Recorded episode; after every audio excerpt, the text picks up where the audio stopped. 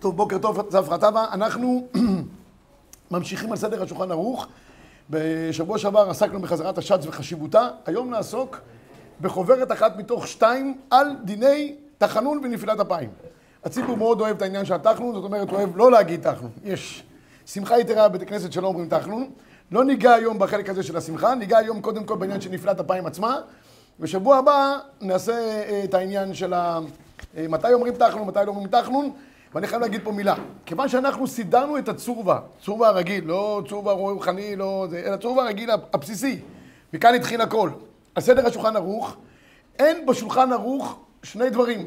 אין לא את הוידוי שאנחנו עושים כל יום, אנא השם אלוקינו מלך העולם, אין, לא, לא מוזכר, וגם י"ג מידות שאנחנו אומרים בשחרית ובמנחה, לא מוזכר.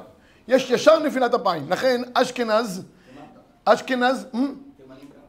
תימנים גם לא. תימנים כמה שפחות, בכל מקרה. מה? הנה, ישר התימנים התחילים להתווכח. אז תקימו שתי בתי כנסת, רבנו. כן, יש שלוש, יהיה ארבע, כן. הנה, כבר התחיל העסק. אז, אז... כן, כן, יש שלושה... היה באיזה אי שלושה, שלושה, שני בני אדם, שלושה בתי כנסת. למה? אחד שהוא נכנס, אחד שהוא לא נכנס, ואחד שבו הוא מתפלל בסופו של דבר. תמיד יהיה עוד אחד.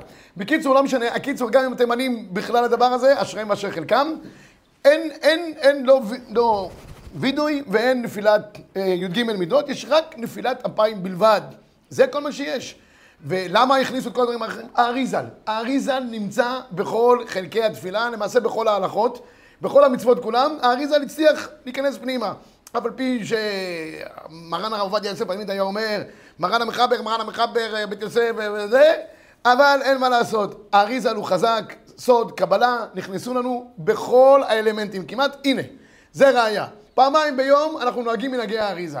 פעמיים ביום הספרדים וגם ספרד אומרים תבידו, אומרים י"ג מידות של רחמית. רק מילה אחת אני רוצה להגיד, כיוון שזה לא כתוב פה בחוברת, ואנחנו ישר נתעסק כפי השולחן ערוך רק בנפילת אפיים, מילה אחת על העניין של אנא השם, שזה הוידוי. הוידוי הזה למעשה, עיקרו של וידוי, הגמרא אומרת מסכת יומא, זה, אבל אבינו, חטאנו, פשענו, אנחנו ואבותינו ואנשי ביתנו. זה עיקרו של וידוי. חטאתי, אביתי, פשעתי, נגמר העניין. למה אומרים את זה אבל בלשון רבים? הרי זה וידוי אישי. כיוון שאדם מתוודה גם עליו וגם על גלגוליו שהיו ושיהיו כנראה. כולם בתוך העסק. אבל הוא אומר, את העבירה הזאת לא עברתי. הוא אומר, אדוני, אתה לא עברת, אבל יש לך, יש לך, כבר קודמים לך שעברו, וכנראה שעוד יעברו, הוא מכניס את כולם בכלל הברכה. זה נקודה אחת. עוד דבר אחד מעניין שיש בוידוי, הוידוי מסודר בסדר א' ב', אשמנו, בגדנו, גזלנו. עשרים ושתיים אותיות בא' ב', אבל אנחנו אומרים עשרים ושבע וידויים. למה? כנגד אותיות מנצפח, כנגד הסופי תיבות, הוסיפו עוד פעם, כל פעם שיש עוד סופית, עושים פעמיים. למשל, צררנו, ציירנו, נכון? יש איזה, מה יש עוד איזה? קישינו עורף. קישינו עורף? לא. קישינו עורף זה לא, לא עובד. זה לא, אין שם מצפה על קישינו עורף. לא משנה, כל אחד הביא את זה שלו. נייצנו, נייפנו, שקוי, הנה זה ראיה. בקיצור, זה, כן צריך להגיד את זה, צריך להגיד את זה גם בהכנעה, ולכן, כיוון שזה רק עניין של מנהג לומר, מכאן נובע כל החגיגות בבתי הכנסת ואצל החסידים, שאם קרה משהו לא אומרים, לא אומרים וידוי. אם היה הלוכה בשולחן ערוך ממש, אי אפשר היה כל כך הרבה לדלג על זה. אבל כיוון שזה מנהג שנכנס לתוך אחרי התפילה, אנחנו אומרים את זה שלוש פעמים ביום בסך הכל. שחרית מנחה גם, אלה שנוהגים להגיד את זה גם בקריאת שמע על המיטה. אין וידוי. בשולחן ערוך... לא, נפילת אפיים כן. בסדר, אבל ברגע שמדלגים על זה, כבר מדלגים על זה, זה כבר עסקת חבילה. כן, אתה לא... אל תגיד וידוי, אתה קרחצן בסוף עשית לאנשים. תכף נראה כמה זה קרחצן על נפילת אפיים עצמה. מה?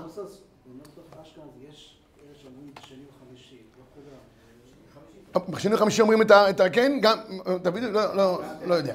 בכל אופן, זה רק כהקדמה לדבר הזה.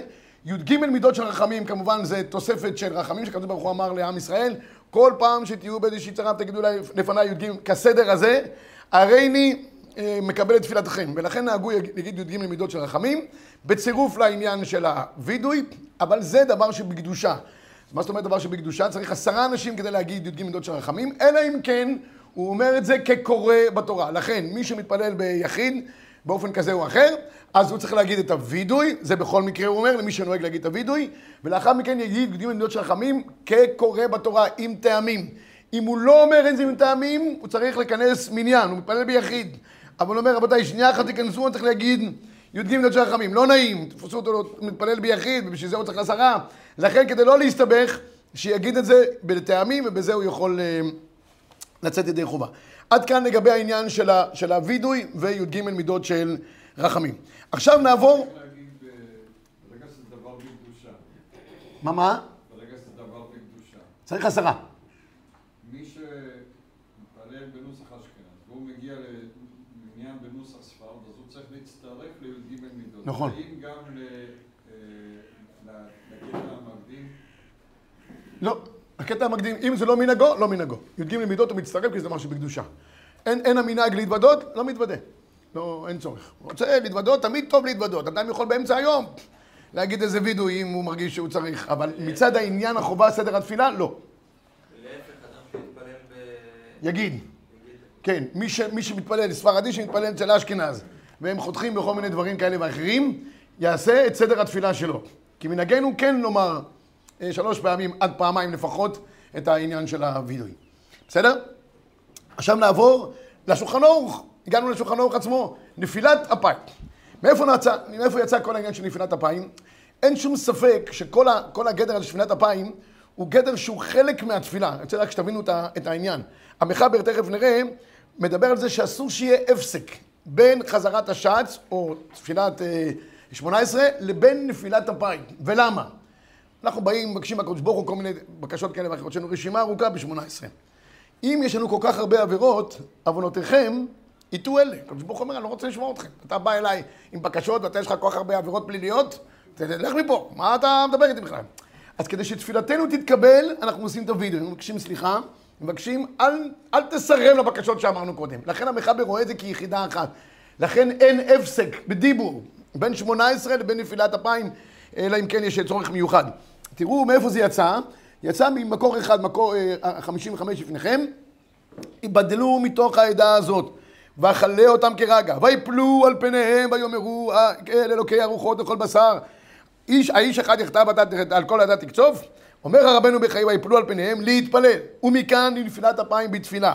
ודע, כי עניין נפילת אפיים בתפילה יש בו שלוש כוונות. אומר הרבנו בחיי, נעשה את זה בקצרה, שלוש מטרות יש נפילת אפיים. אחד, למורה שכינה, להשתלבש בושת בצניעות. אדם אומר נפילת אפיים, אז הוא מתכופף, הוא רואה שהוא ריק מכל דבר. ההסבר השני, להראות צער והכנעה, כי הנופל על פניו מצטער ונכנע, עיקר העניין להכנעה. והצד השלישי, להראות עשירת חושיו וביטול הרגשותיו. והוא כי הנופל על פניו מכסה עיניו וסותם פיו, והוא מסכים מחשבתו שאינו רואה נזקו בתועלתו, אינו יודע את דרכו וענייניו. ואין בידו להפיק את צונו, אם אין הקדוש ברוך הוא מסכים על ידו. זה המשך ל-שמונה עשרה. תמיד אני אומר שמונה עשרה, איך אדם עומד ל-שמונה עשרה? הרשב"א מסביר, יש לרשב"א, יצא לאחרונה, אגדות הרשב"א לש"ס. ספר קטן מתוך אה, מוסד הרב קוק. הוא מסביר למה אדם ב-שמונה עשרה עומד בצורה כזאת, שרגליו רגל ישרה, שני רגליים צמודות, וידיו כפותות ימין על שמאל, בצורה של הכנעה.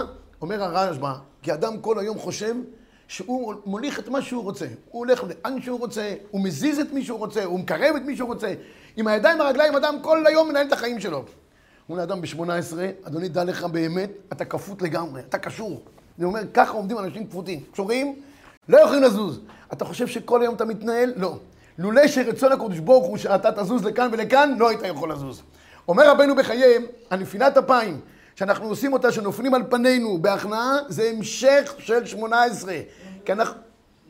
רבנו בחיי, הרשב"א, את מה שהסברתי קודם, רשב"א. רשב"א נפלא ביותר, הוא אומר את זה בעריכות, הוא אומר, ככה אדם צריך להגיש ב-שמונה עשרה, אני מוגבל לולא הרצון האלוקי, אל תחשוב את משהו. אומר רבנו בחיי, זה ההמשך של נפילת אפיים, אני חטאתי, אני לא יכול לראות כלום בלעדיך, הוא מבושת פנים, הוא מוריד את יד... תתבייש קצת, תוריד את הפנים שלך. היה פעם אחד. שהגיע לרב, אמר, תשמע, אני חייב להגיד לך, עשיתי המון עבירות, והוא אומר את זה ככה, בחיוך, מתחיל לפרט לו את העבירות, אומר לו, מה התקנה שלי? הוא אומר, קודם כל, תיקח כוס ערק עם קצת ויסקי חריפים, תשים בתוך לימון עם פלפל חריף ותשתה. הוא אומר, זה התיקון, הוא אומר, זה לא התיקון, לפחות תסיר את החיוך שלך אחרי שאתה מספר על כל כך הרבה עבירות. לפחות אל תחייך. אז זה קודם כל שאני אומר, נפילת אפיים זה פשוט לא נחייך אחרי כל מה שאנחנו עושים. טוב, איך צריכה להיות נפילת אפיים, אם זה באמת בצורה של נפילה בה יפלו על פניהם? אז הגמרא, מקור שלוש לפניכם, חמישים ושש אומרת, תנו רבנן קידה על אפיים, שנאמר, ותקוד בת שבע אפיים ארצה. קריאה, קריאה על ברכיים, שנאמר, מכרועה על ברכיים. השתחווה, זה פישוט ידיים ורגליים. שלוש אפשרויות יש לנו. יש לנו אחד על שאדם נופל על אפיים, לאחר מכן ברכיים, ואנחנו רואים את זה ב, למעשה בסדר העבודה ביום הכיפורים, אנחנו עושים את שלושת הדברים האלה בסופו של דבר. גם שם יש פישוט ידיים ורגליים, יש שני אפשרויות. או שאנחנו ככה נופלים, לפי שיטת רבי סדיה גאון, היו נופלים ב, על פניהם ואומרים, בפישוט ידיים ורגליים פשוט היו פושטים את ידיהם לגמרי. במקדש ממש היו עושים פזצה, ושוטחים את הידיים, את הרגליים בצורה הזאת. ועל זה אומר הגר"א, אנחנו אומרים שיש נס במקדש, עומדים צפופים ומשתחווים רווחים. אתם רואים, עומדים ככה בצפופים, אבל כשהיו משתחווים, כל אחד היה צריך מרחב של פישוט ידיים ורגליים. ועל זה היה הנס, שפתאום בית המקדש היה, היה מתרחב לגמרי.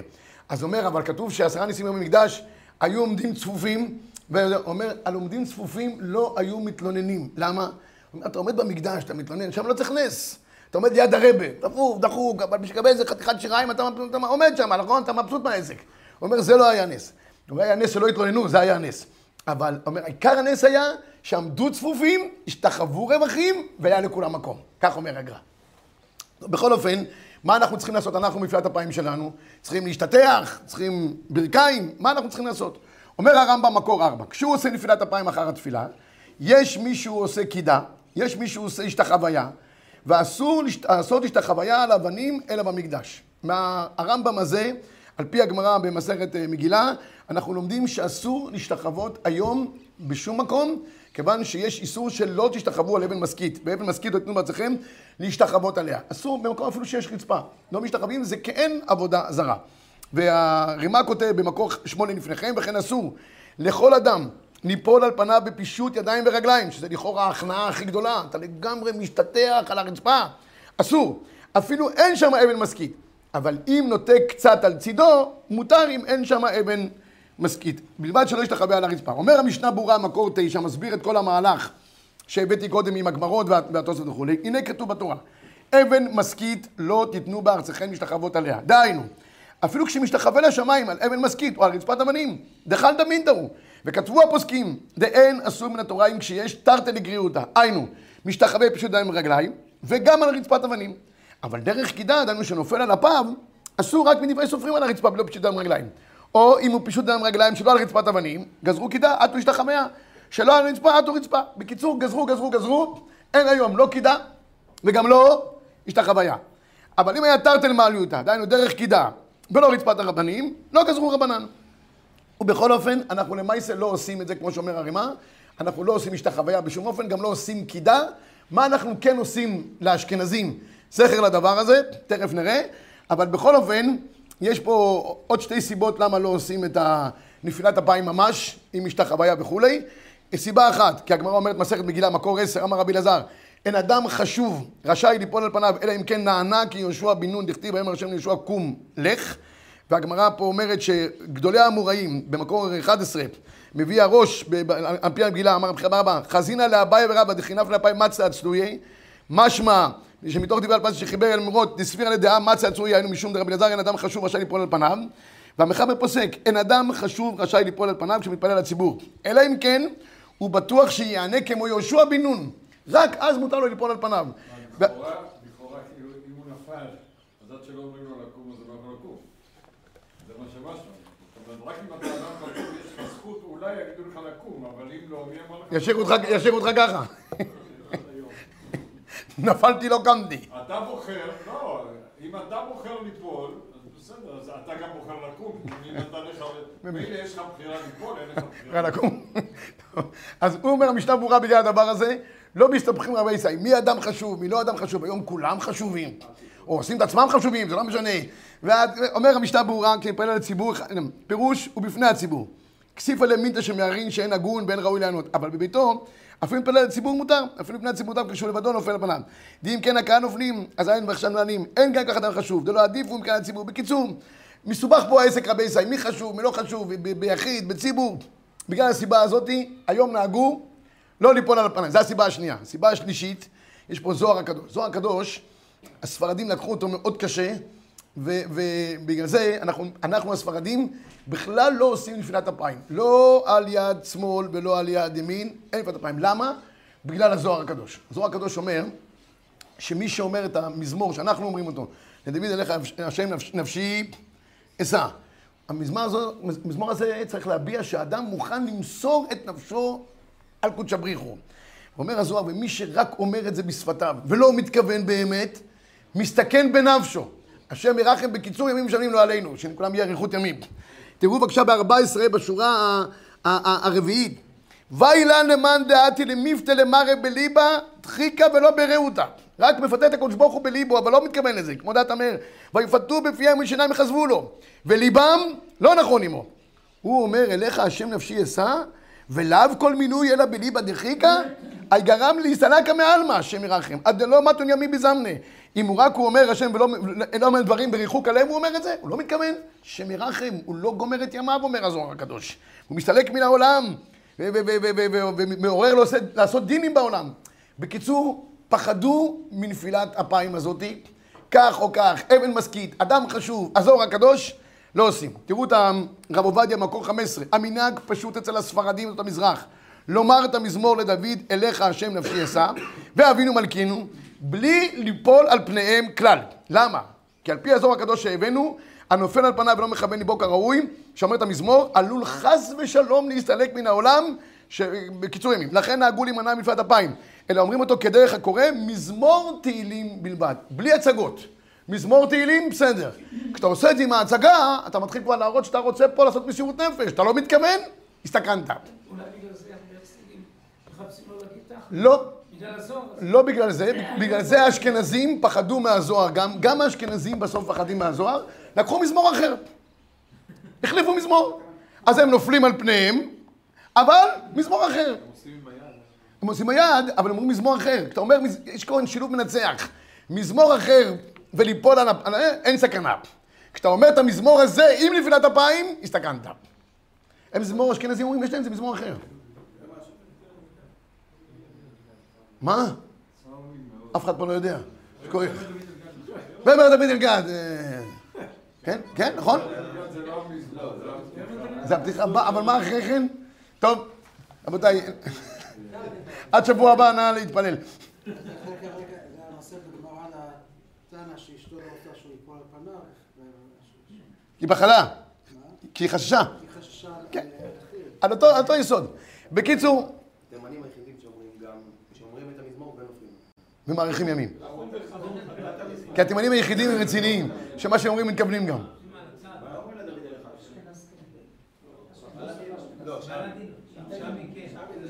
אז השמים אומרים גם לדוד השם וגם נופלים על פניהם? וגם אוכלים זכות וגם מאריכים ימים. בסדר, על הצד זה גם. גם על הצד זה נקרא נפילת אפיים. זה מיני נפילת אפיים. הוא לא אומר דוד אלגד. זה, זה הפתיחה, הוא אומר, רבי יעקב. אבל מה המזמור? השם באבך תוכיחן, שכוייך, חיפשתי את זה. יפה. ממש נפילת אפיים ככה? כן? אני הבאתי מה מנהג העולם לספרדים. מה, יש כל מיני צדדים כאלה ואחרים? כתבת, חלק מיוצאי ספרד גם כתוב פה. כן, אבל התימנים הבאתי את זה גם. כן, למה ישראל, מרוקאים כן? הנה כתבנו את זה גם. טוב. ימים נוראים רבי ישראל, אנחנו כן עושים את נפילת אפיים, לא בנפילת אפיים של תחנון, אלא בסדר העבודה. אני אגיד את זה במהירות, ולכן המנהג שם לפרוס איזשהו משטח בין האדם לבין הרצפה, כדי שלא יהיה כאבן משכית. רק אני חייב להגיד מילה, העולם חושב שהמשטח הזה, אישה מביאה לו מגבת, כדי שלא ילכלך את הברכיים עם החליפה של יום כיפור. זה לא המטרה, רבי ישראל. המטרה כשהוא משתחווה, מתחווים לפניהם ואומרים, שיהיה משהו חוצץ בינו לבין הרצפה. זה כל המטרה. זה לא להתבלבל. טוב, נמשיך הלאה. מה קורה אם צריכים לשבת בעת נפילת אפיים? אז פה יש דבר חשוב. נגיד, קודם כל לפני כן, בוידוי, בוידוי שאנחנו מתוודים, אנא השם, חטאנו אבינו פשענו וכולי, שמה גם צריך לעמוד. אגב, שמי שרוצה לשבת, יש לו על מי לסמוך, ויש כאלה שיושבים, אבל בי"ג למידות של רחמים, ודאי שראוי לעמוד. כי זה דבר שבקדושה ראוי לעמוד. גם יש כאלה שיושבים, יש להם מי לסמוך. אבל כיוון שיש איזשהו אלמנט של המשך שמונה עשרה בוידוי, מן הראוי גם לעמוד. לא רק לעמוד, גם לא להסתמך על משהו. כי הנסמך, הגמרא אומרת מסכת שבועות, נחשב כיושב דמי. הנפקא מינה היא שאם ימשכו את זה ממך, אתה נופל, זה לא נקרא שאתה עומד, זה נקרא שאתה נסמך. גם, גם בוידוי ראוי לעמוד. מה קורה לגבי העניין של נפילת אפיים? אז תראו בבקשה מה כותב בית יוסף על החלק של נפילת אפיים, וזה כל העולם ככה נוהג, ב-עשרים ואחת, ולפי דעת חכמי הקבלה נראה שיש להקפיד שתהא מיושב דווקא. וכך פוסק המחבר, נפילת אפיים מיושב ולא מומת. תשמעו, סך הכל, כל החלק הזה של התפילה, של תחנון, י"ג מידות ונפילת אפיים, בסוף הקבלה כולה מנהלת העסק. כמעט בתחילתה ועד סופה. אומר המשנה ברורה, על המנהג לשבת, ב-עשרים ושלוש, כתב בית יוסף שאתה אמור לערוך את דרך קבלה. בריבש כתב שאין פדע, כתבו האחרונים, בשעת הדחק נוכל לסמוך גם על הריבש. ועל כן, אם סיים תפילתו צריך לעמוד על כל פנים כדי הילוך ארבע אמות, וקודם שיעור זה התחיל הציבור לומר תחנון, יעמוד שם במקומו ויפול על פניו מעומד עם הציבור. וכן אם אדם אחר עומד נגדו ומתפלל שמונה עשרה. אסור לו לשבת. יש מקרים שבהם אתה לא יכול לשבת בנפילת אפיים. תעמוד. לא קרה שום דבר. אחד מאחוריך תוקע אותך, לא גומר שמונה עשרה. יש כאלה. במיוחד שהוא רואה שאתה כבר גמרת, מה אתה רוצה ללכת, הוא מעריך בתפילתו. עוד צד, כי הוא מתחשבן איתך שם גם. אז אתה לא יכול ללכת, אין לך לאן לברוח. אם זה לצדדים, אתה יכול לברוח לצדדים. אין לך. סגר עליהם המדבר. אתה תעמוד בנפילת אפיים, אין לך ברירה. זה... זה...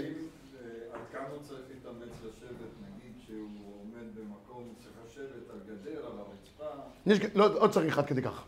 אומר המשנה ברורה, אם אין לך אפשרות בקלות לשבת, תעמוד. שליח ציבור, לפעמים שליח ציבור, הוא בעצמו, זז הצידה. אז אם יש לו מקום לשבת, שישב. השליח ציבור גם נוהג לשבת. בדרך כלל יש לו איזה מקום לשבת. אם לא, שיעמוד. לא קורה שום דבר. אפשר להגיד נפילת אפיים גם בעמידה. אפשר גם להישאר על הבימה, לא? אה, גם אפשרות. מה העניין הקשר בין הנפילה לבין... טוב, אני אגיד על זה מילה. יש שני דעות בדבר הזה. אנחנו, האמת שזה מופיע גם בחוברת הבאה. רגע, אני, אני רוצה לראות שבאמת כתבתי את זה. ירושלים זה כירושלים, אני, אני כתבתי את זה. יש, אם, אם אפשר, אז בשבוע הבא אנחנו ניגע בזה. כן, יש, הבאתי שם גם לגבי העניין שמקום של ספר תורה, זה ספרדים ואשכנזים. מי שהביא את העניין של ספר תורה זה ערימה. ערימה המקום של ספר תורה, אין נופלים על פניהם. הספרדים נופלים על פניהם בכל מקום. ירושלים, מה שאמרתם, איזה אזור בירושלים, המערבית, המזרחית. היום יש היום כל מיני... עוד מעט זה יתאחד, אבל כרגע יש חילוק בין, ה... בין הדברים. אנחנו נראה גם בזה, בית האבל גם נגעתי פה כל מיני מצבים כאלה ואחרים. אוקיי, זאת שאני אחכה לשבוע הבא.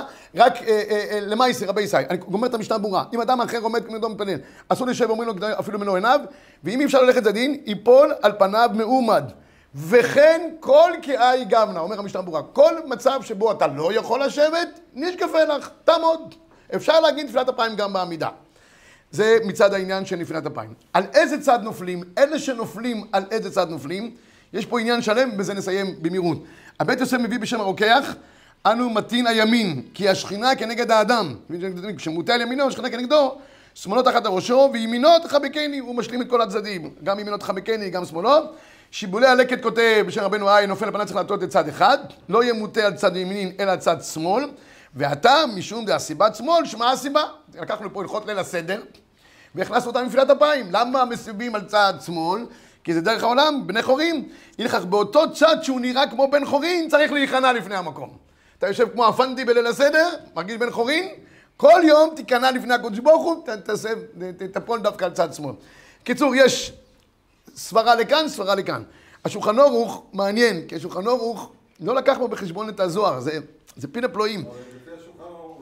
לא נופל. אבל תראה את השולחן ערוך, עשרים וחמש. כשנופל על פניו, נהגו להטות על צד שמאל. רמה, יש אומרים, יש להטות על צד ימין. העיקר להטות בשחרית כשיש לו תפילין משמאלו על צד ימין, משום כבוד תפילין, ובערבית, דהיינו מנחה, כשאין לו תפילין משמאלו, יתה על שמאלו. ולאחר שנפל על פניו, יגביה ראשו התחנן מעט משם, וכל מקום מקום לפי מנהגו. שולחן ערוך, כמו שהזכיר פה רבי יעקב, אין לו בכלל נפילת אפיים. זוהר הקדוש אמר, אסור ליפול, סכנת נפשות, אם אתה עושה את הפעולה הזאת. אבל הוא מביא, ימין, שמאל, בבוקר, הוא אומר, ימין, במנחה, שמאל. מה? אז הרימה, סליחה. נכון, אבל המחבר, צודק, סליחה, טעיתי. המחבר תמיד אומר על צד, על צד שמאל, בגלל החשבון של שהקדוש ברוך הוא כנגדו בצד, מצד שמאל. לא, כי השכינה לא משתנית, השכינה תמיד ימנית. התפילין, כן, כן, לפי הרמה כן, לפי המחבר, לשכינה אין ימין ושמאל, היא תמיד ימנית. ימין השם, נדרים בכוח, השם רוממה.